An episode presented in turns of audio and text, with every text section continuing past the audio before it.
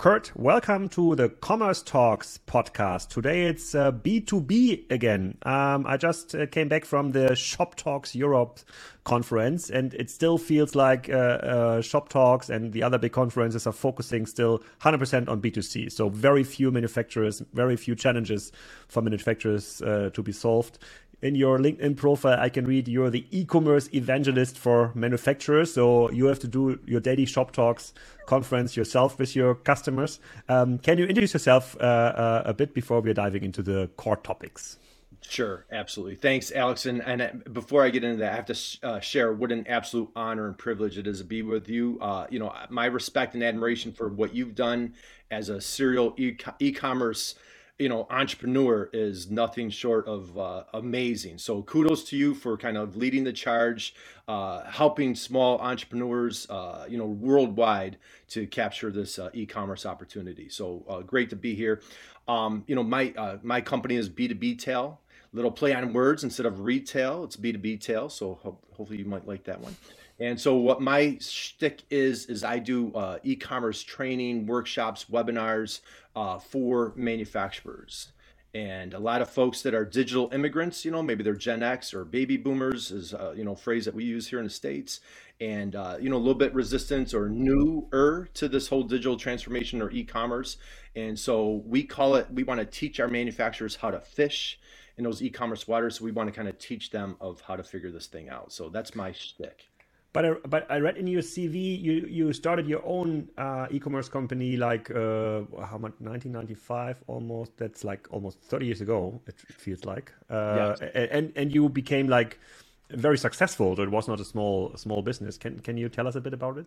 Sure. So you know 1995 that that, that means one thing one thing only it means that i'm an old dude. So yeah. So in 1995 i had a wholesale business and i was struggling horribly. My accountant likes to say that I was the biggest train wreck that she had ever met. And just sheer out of desperation and running out of options.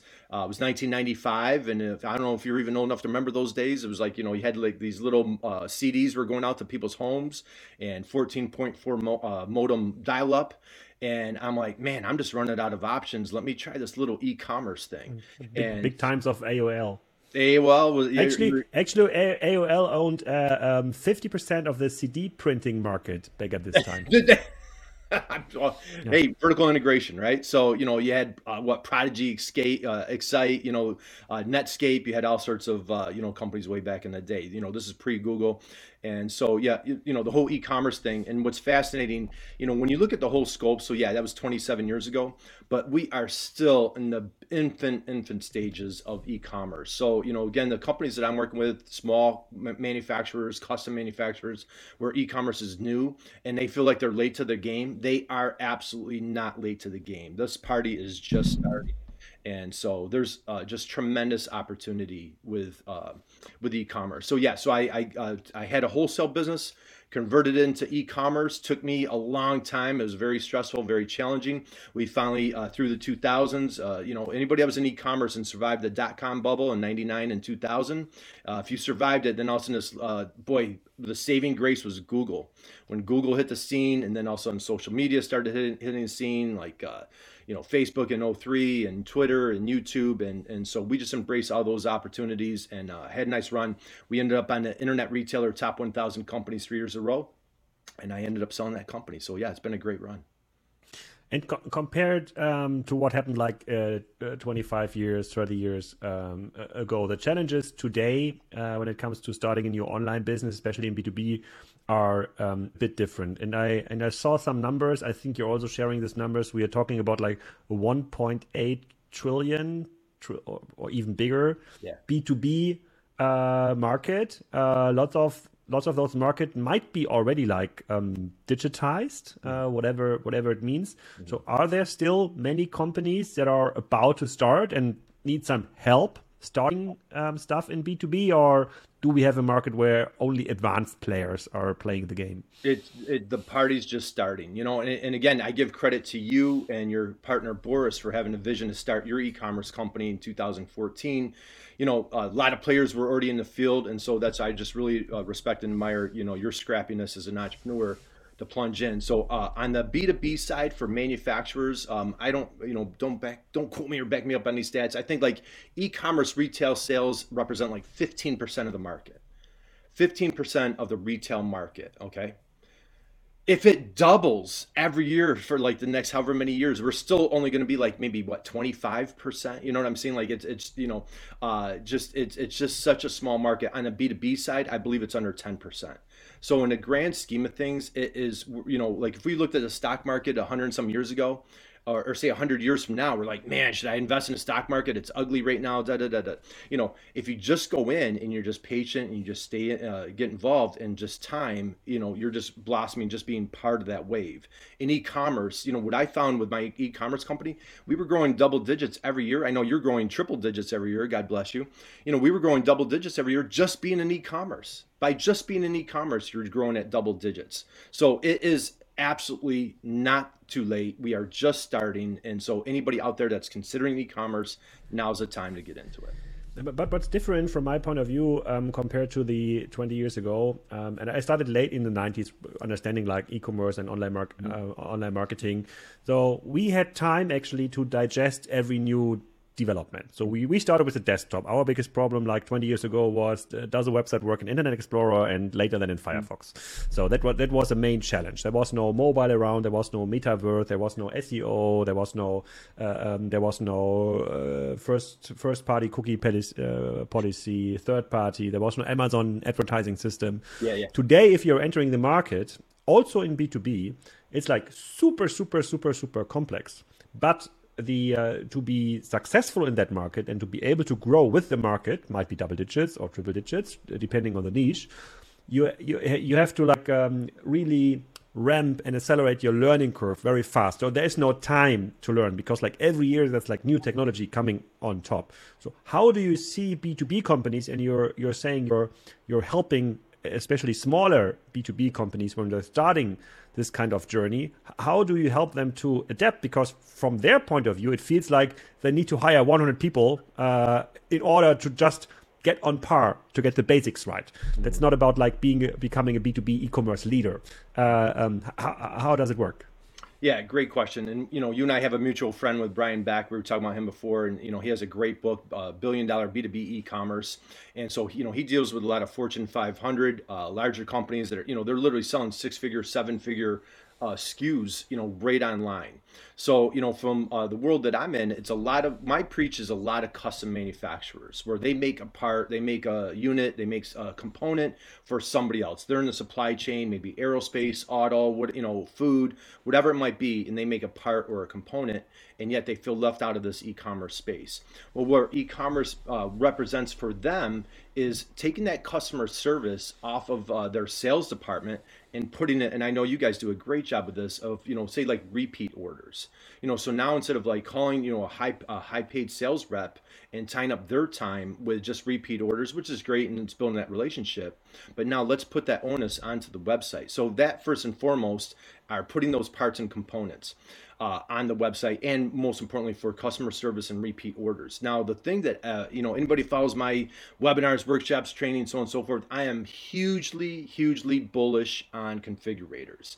That's like music to my ears. I know you guys are involved with configurators. So, uh, you know, I was on a call with a gentleman who's super active with configurators and we're like, you know, I struggle to find a manufacturer that shouldn't have a configurator in some component. And what that does is it allows a new customer come onto their website and they can build or create that widget, that product that they have right on their, you know, so instead of dropping in a drawing, waiting two or three weeks for a quote to come back, they now could build uh, that, that part. And maybe it's not exact, but at least gets the conversation started.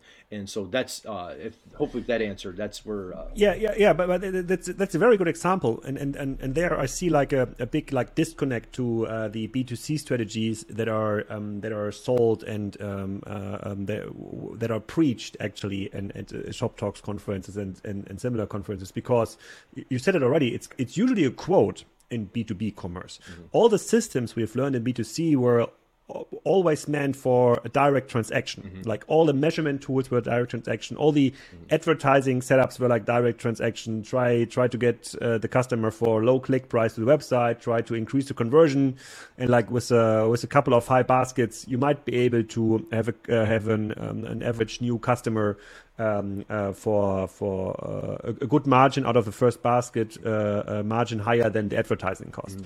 Now it's very different. Now uh, you are describing a customer who might come to a small B2B website, mm-hmm. who might see the configurator, and then he requests a quote. And he say, okay, I've configured this kind of product. I need this kind of product um, 500 times, mm-hmm. three locations, over a time span of 12 months, mm-hmm. give me a quote, yep. which was a very manual process before, but all the tools that are available until now are not made for this kind of process. What, what do you do?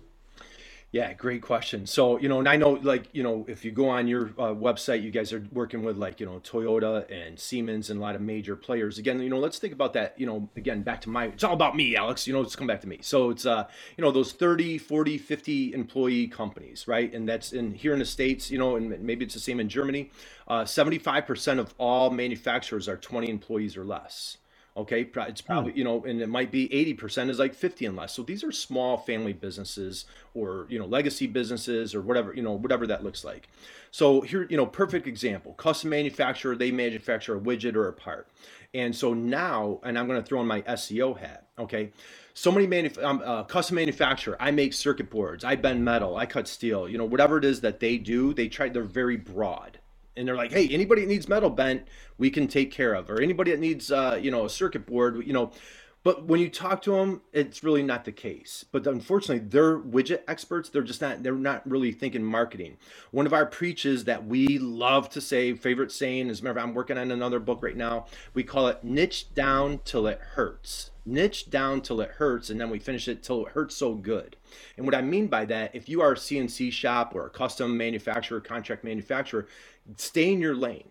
Get laser focused and the more focused you are instead of trying to be everything to everybody be something to a, a, a, handful of folks but be the best at that.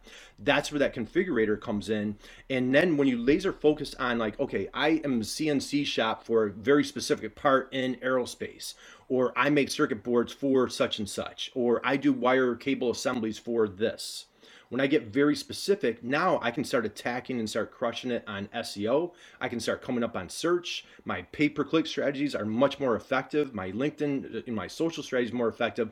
And then when they do land on that website, now, because I'm not trying to be everything to everybody, I'm trying to build a handful of parts. And even if I'm not exactly there, I'm keeping that potential customer on my website. I'm keeping them engaged. And now, when I go with that, that configurator, and I'm, you know, uh, I'm, I'm, super excited and eager to learn more about Spryker's, uh, you know, uh, configurator. What we're doing is we're having that that customer is creating that part, and it's now creating web pages with that part. So now our customer is creating content for us, and on those web pages, we're optimizing those pages. So now our customers are really taking, our clients are taking full advantage of SEO uh, value with that configurator. So there's just multiple wins with a configurator. Yeah, but what you're describing, it sounds like me a bit like transformation management. So you're saying, uh, don't do don't do it all. Don't try to serve all customers for all purposes, but please focus. And those companies like became successful because they somehow like started this way, like grew to like 40 uh, uh, people. Usually they don't have like a, a five year strategic uh, uh um, plan ahead where, where, where, where they can exactly tell you yeah. what their go to market strategy in the next state, what's the next product line is. It's, it's, it's really kind of an opportunistic driven.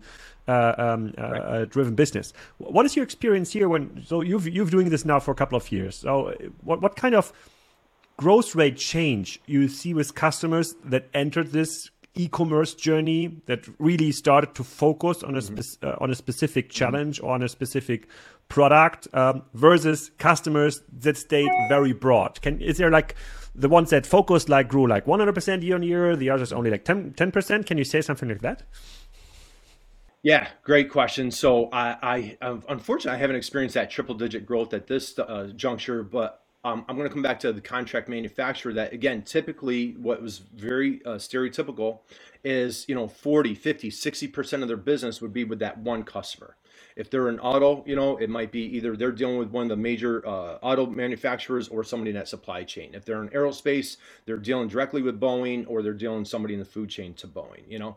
And so again, 50 or 60 percent of their business. Uh, so I've been, I've been, uh, since COVID, I've encountered a lot of um, I kind of like I'm like a little bit of a fix it guy. So like you know if you're doing great, a lot of times those customers aren't coming to me. It's the folks that are coming that uh, you know. So in aerospace, they've been absolutely crushed in the past few years, especially with the Boeing tragedies uh, with the past few years. And then you, when you combine COVID and, and flight travel plunged, you know, 90%. So a lot of the manufacturers in aerospace were just absolutely decimated. So now, and again, one, two, three customers represent 50 or 60% of their business. By embracing and tackling this and going into this process and laser focus at what they're best at, they now they're absorbing. So it's hard to say, you know, uh, that their business is growing because a lot of it went down but now they're they're seeing either stabilize, they're stabilizing, or they're seeing some nice double digit growth because they're offsetting that big loss yeah. by embracing okay, got it, e-commerce. Got it. That that totally that totally uh, that totally makes makes sense. Um, the one uh, one argument I'm often hearing from those specialized B2B companies, and, and you've described it, yeah, you you've described like the ideal customer journey. But uh, if I were a B2B company owner, I would say, but Curt, nobody is searching this specific part of this product online. You know they know their vendors. They know who's who's doing a good quality who's doing a bad quality. And the people that are on the purchasing side never never ever would would do would do this. At least that's an argument i've heard at b2b conferences now for years. How, how do you counter this one Phenomenal, man, Alex, you you come with some good questions, dude. This is great. So I love it. I have multiple examples, and I'll, I'll narrow it down. So say, um, you know, uh, back to our friend Brian Beck. So I have a number of clients there. Uh, you know, Brian's dealing with a lot of high end uh, components, parts, machinery. So I've had the blessing working with several companies that they're selling equipment that's in the quarter million, half a million, up to like twenty million dollar range. Okay, and so the thing is, for them to land one customer could be transformational just one customer.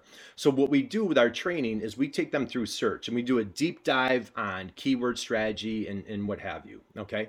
So here's a, I'll give you one example. So LED manufacturer, they're an LED manufacturer. If you Google LEDs, do you think they have competition? Absolutely. Amazon, uh, you know, you name it. Everybody and their brother that sells an LED, they're coming up against. Well, we started doing a deep dive into their keyword strategy, and all of a sudden I discovered that they had some components that they sell within the LEDs that they're that they have first page ranking on. And I'm like, hey guys, I go check this out. Look at this. Like you're number three on this, and like all this different variation of this one particular keyword. They up and down. They're coming up on first page of Google, and they had no idea. And I'm like, you know, is that a good keyword? Is that product a good fit for you? They're like, you're not going to believe this, Curt. Our largest competitor just closed a year ago during COVID on that particular part. He pulls up a spreadsheet. He goes, I just sold 75,000 units to a brand new customer because of that part. I'm like, dude, if I was you, I would give everything I've got if that's a good product line, if you've got supply chain, if you can support if you can support and supply that because you can exploit it and part of our training we call it why I love working with manufacturers is I we teach how do you dominate search. And there's when you stay laser if I'm going to do like CNC metal fabrication, good luck. You're not going to come up on search. But if I do metal fabrication for turbine engines or something very specific, that's what they do and that ideal customer out there is indeed searching that or they're on linkedin searching it or what have you when you're preaching that consistently they're going to marry they're to marry that ideal customer they're going to be the best in that lane instead of trying to be you know jack of all trades master of none when we try to be everything to everyone we are nothing to no one. So that's why we okay. Then, really then I would, I would, I would argue that on the SEO side or advertising side, you have to wait for the customer. But um, there might be some smart salespeople or a sales department, field sales department from the B two B manufacturer that say, okay, what's my job in the future? Then, like a, a good consultant would say, your job is like finding customers on LinkedIn, trying to create a campaign uh, um, maybe brand awareness campaign, maybe a best CNC manufacturer in Tennessee campaign, whatever it is to raise awareness and therefore like getting more um, getting more top of the funnel traffic for the website which will also increase um, the signaling on the on the SEO side. Uh, have you seen manufacturers, especially with this size, like 40, 50 people, being able to do this? Because uh, um, we, we are doing this obviously as, as and it's a hell of complicated environment uh, uh, today, not only on LinkedIn, but on other channels too. But I would do it because it makes sense. You can find customers on LinkedIn for a CNC manufacturer in Tennessee. Absolutely. So, uh, great example, great analogy. Uh, one thing that we love to preach and teach is like how do you create that strong referral network okay? So for kind of like we do we call our training edutainment. So we try to make it a lot of fun and like you know people don't want to be bored to death. So we have a lot of different trainers. I mentioned like brian beck's one of our uh, you know one of our speakers. We do a lot of webinars and so we preach like you can't there is no death by powerpoint under what so you know under any circumstance so we try to make them really fun and we try to make them engaging so with, when we're tracking that ideal customer we call them soulmates. How do we track and identify soulmates, the ideal customer? Okay. And so what we do with that uh, referral network, we call it that soulmate 100. So if I manufacture a lamp, I want to partner, buddy up, become best friends with who's the lampshade guy, who's the woman that's selling light bulbs, who any other accessories that's going to go around my lamp if I'm a lamp manufacturer. I want to have like a nice network. So here's a great example. So I have a client, they do they're in forging, okay? So they're in forging and then in a very specific portion of forging. But it's very you know, forging is very broad. So like we've been like really focused. matter of fact, I'm on a call with them a little after our call today. And so what we've done is we've niched down, we focus on the parts that they forge. Well, they're in auto space, or uh, yeah, in auto space. They, they do a lot of parts and components for steering columns. So now what they're doing is they're getting aggressive on LinkedIn and they're partnering, aligning themselves with uh, anybody else that's making those other parts within that steering column.